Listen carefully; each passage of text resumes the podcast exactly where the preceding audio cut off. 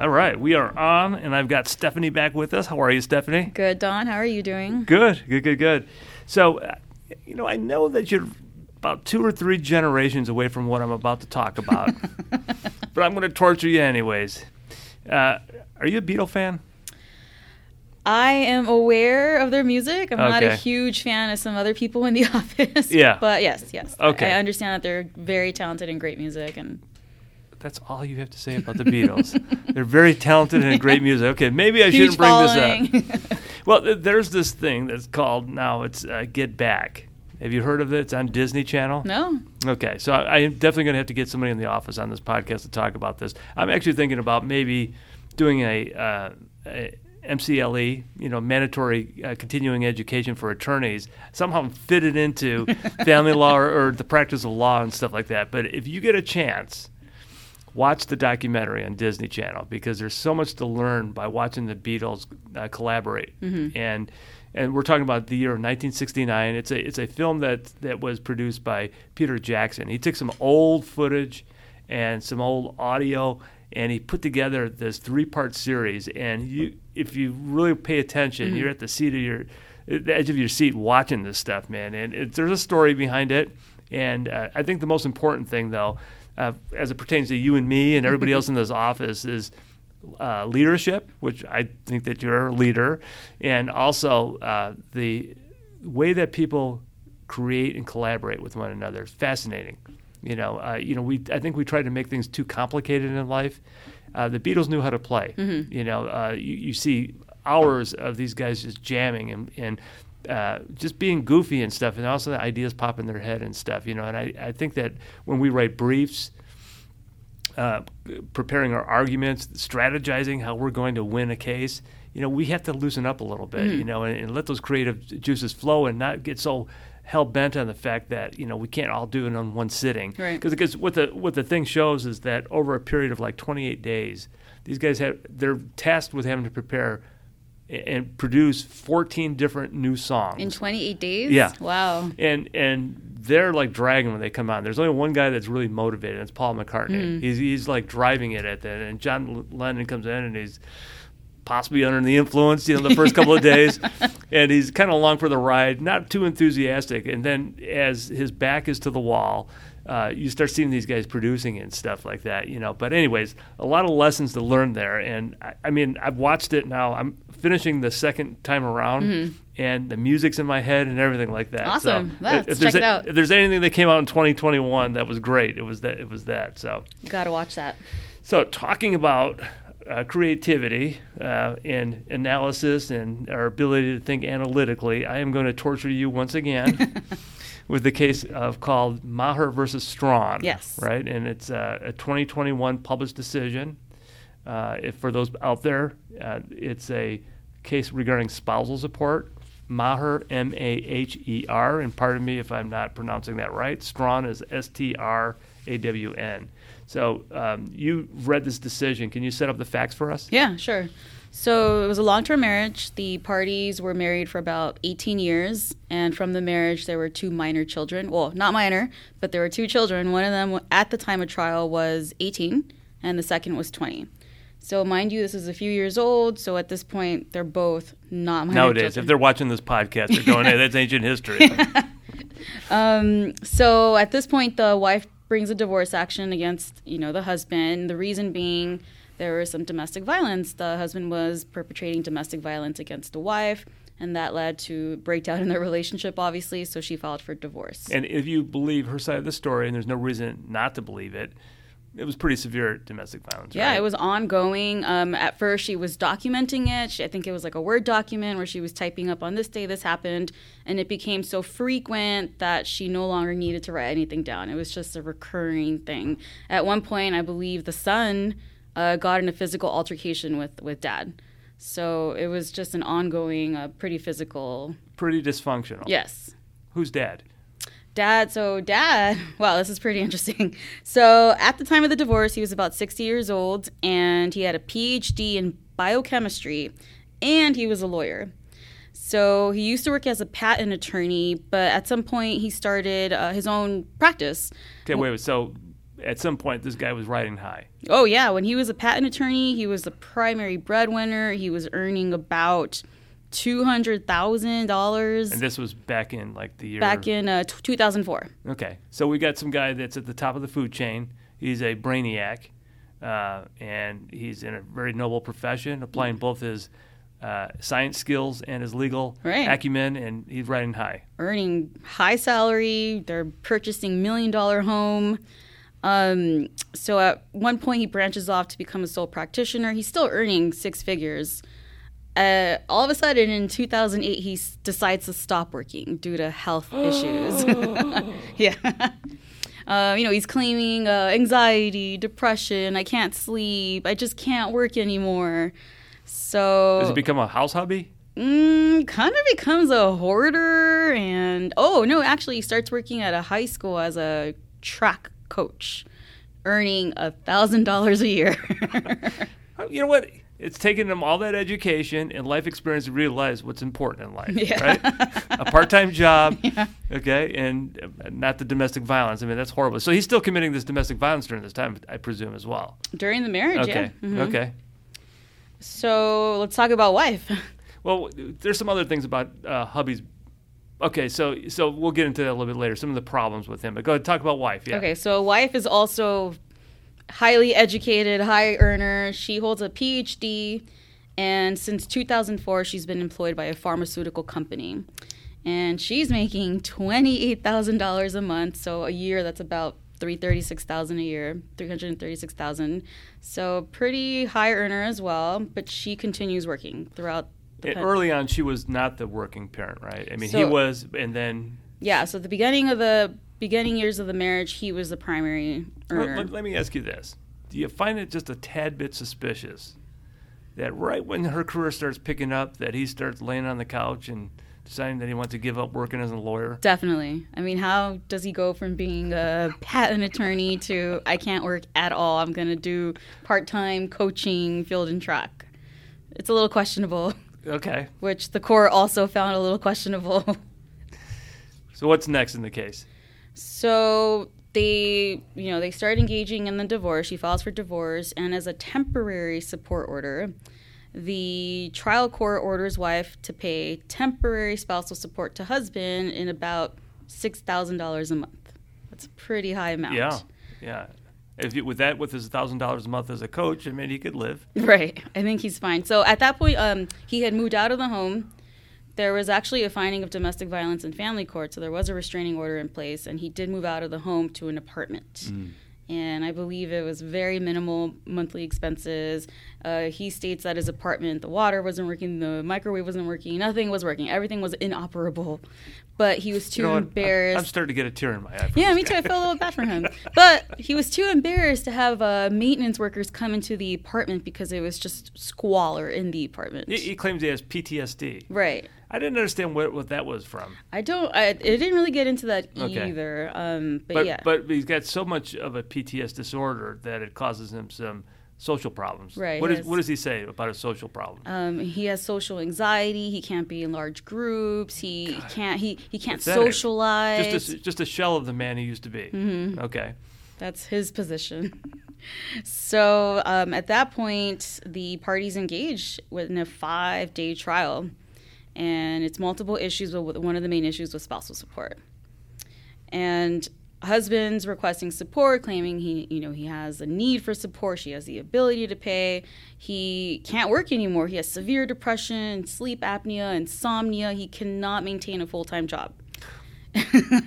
and uh, his anxiety problems won't allow him to be in large crowds. There's just no way he can leave his house. Does he does he introduce any evidence in support of that? He had his own expert testify, but the court found that the expert was mostly advocating for him. There wasn't any actual evidence of his inability to work. Um, so on cross, uh, he actually admits, you know, I've actually traveled to Las Vegas a few years ago. I, you know, I was at an indoor rock concert. Actually, I've been to a few concerts. Wait wait wait wait. Did, didn't this guy say he can't be with large crowds? Yeah. And he's in a rock concert. He has to force himself to socialize, but he's regularly attending concerts. Um, he's been to the House of Blues. You know, he's he's actually has a pretty active social life. Um, but also, he testifies that on a nightly basis, he's drinking about three to four glasses of wine. Just, Aha. you know, kind of, uh, you know, medicating with some Valium. Um, and that's why he can only work part time at a high school as a track coach. Now, now, this raises a very interesting issue. It has nothing to do with this case, I don't think. I, I don't know.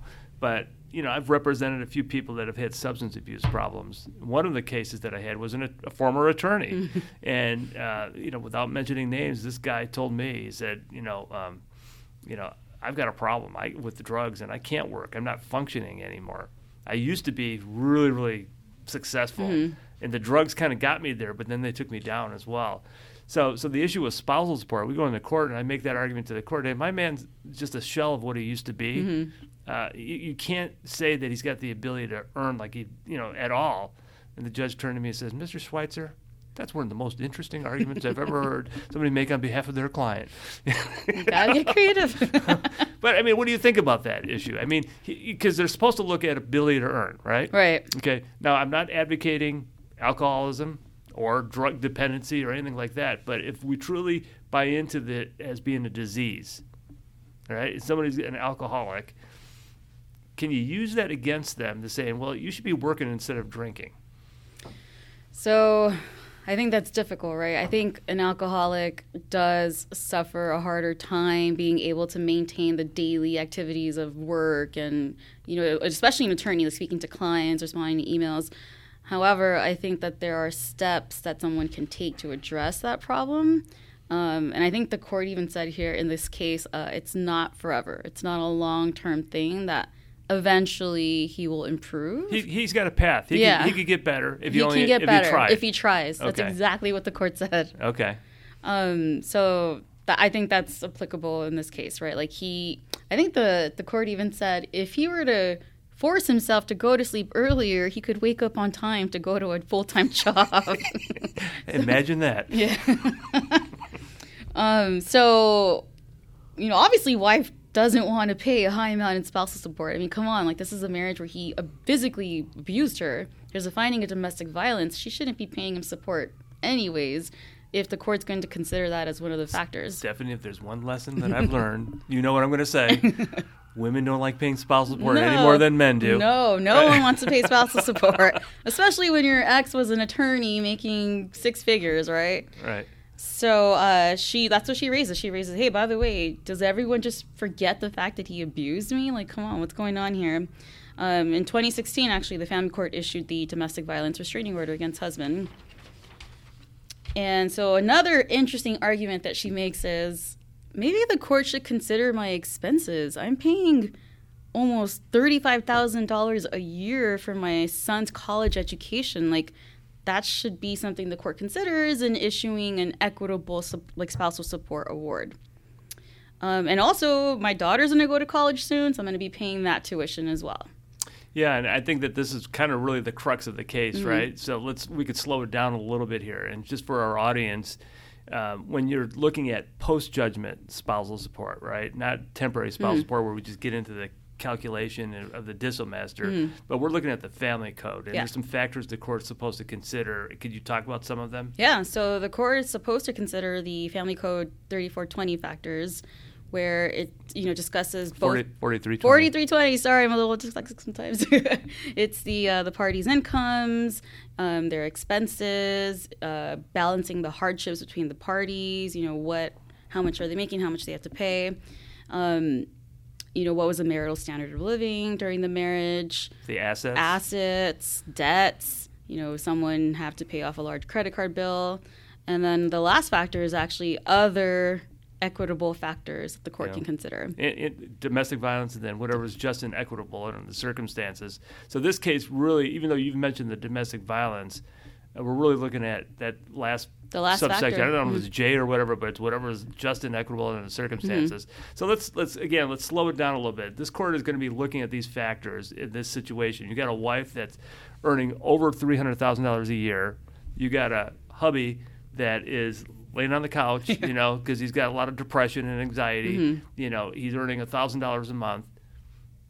Okay, you know, all things being equal, he's going to get a lot of support. But Yeah. she's saying, you know what, Judge, what's not fair here is is that I am paying for the children's college education. Yeah.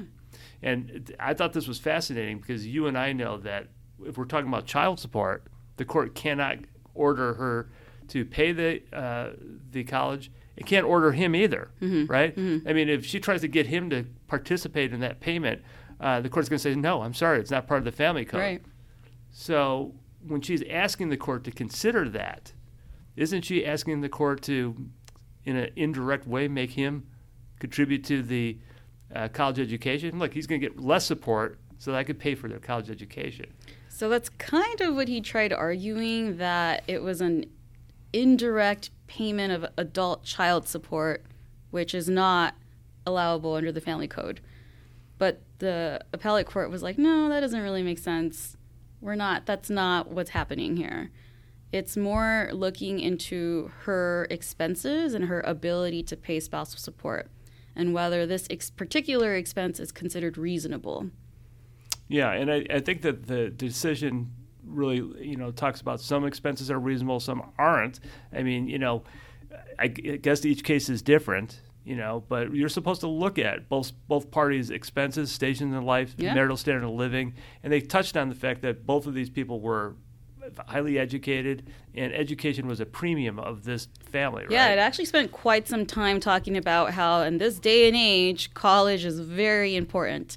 And especially when the parents are highly educated, it's almost expected, assumed that the children are also going to go to higher education, college, university, and that there needs to be a discussion about how that's going to be paid.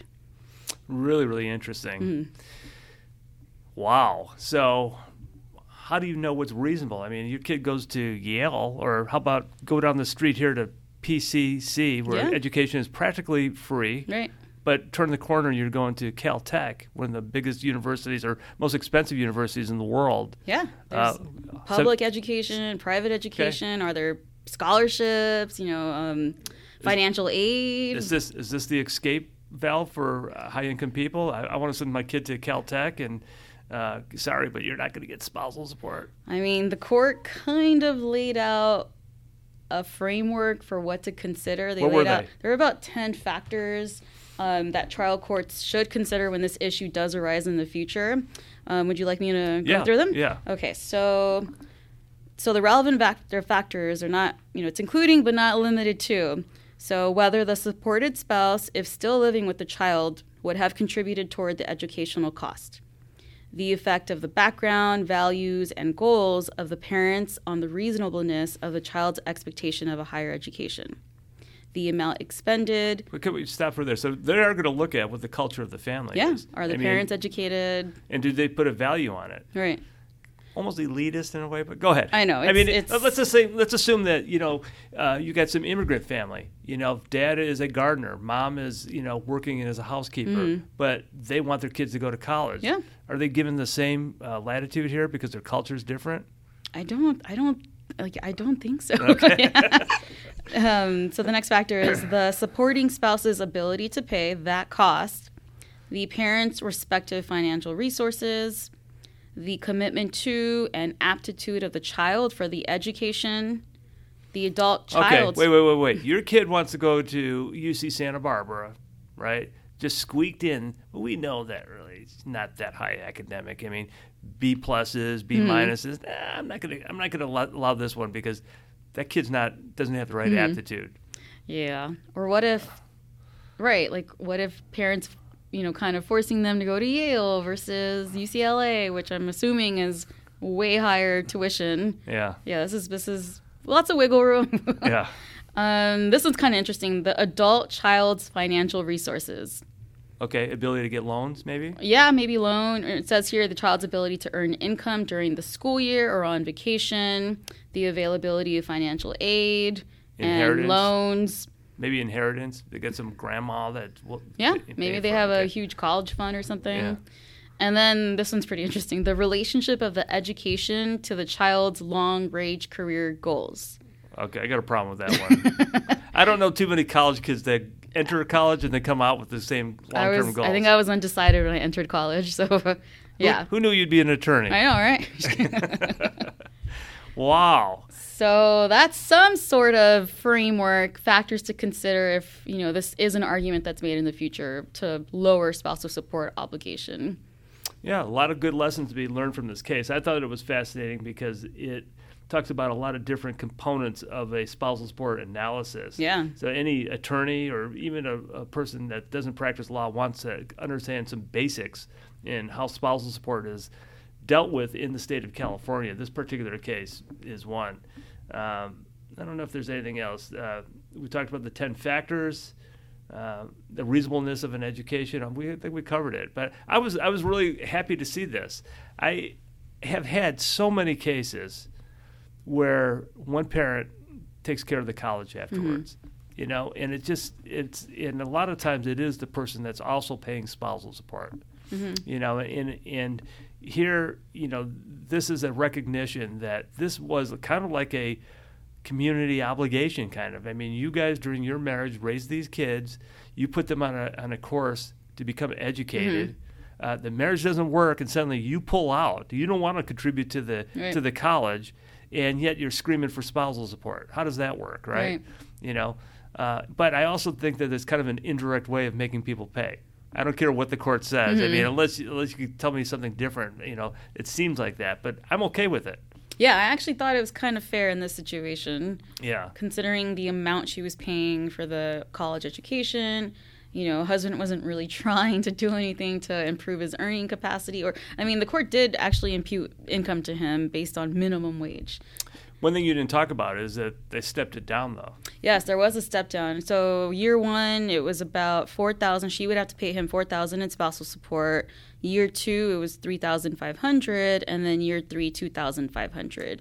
And the reason for the step down is the court, you know, explained he's going to have time to improve his financial situation by either getting an, uh, a, a teacher's credential becoming he actually was a substitute teacher but he didn't actually take on any jobs. So with you know additional time he'd have the ability to work more and have a higher income. Yeah I, that's fascinating. This is one of the steepest step down orders that i've ever seen in a published decision. Mm-hmm. uh, you know i mean they hadn't been he hadn't really been working since 2008 yeah and to step it down over a, just a three year period to hey you're on your own dude. Yeah. You know that's that's pretty harsh. Yeah. You know so cool. Great. Well stephanie this was fantastic. I got a lot out of just listening to you talk about this. Awesome. Thank you. Great. Thank you don. Okay. We'll see you next time. Bye everyone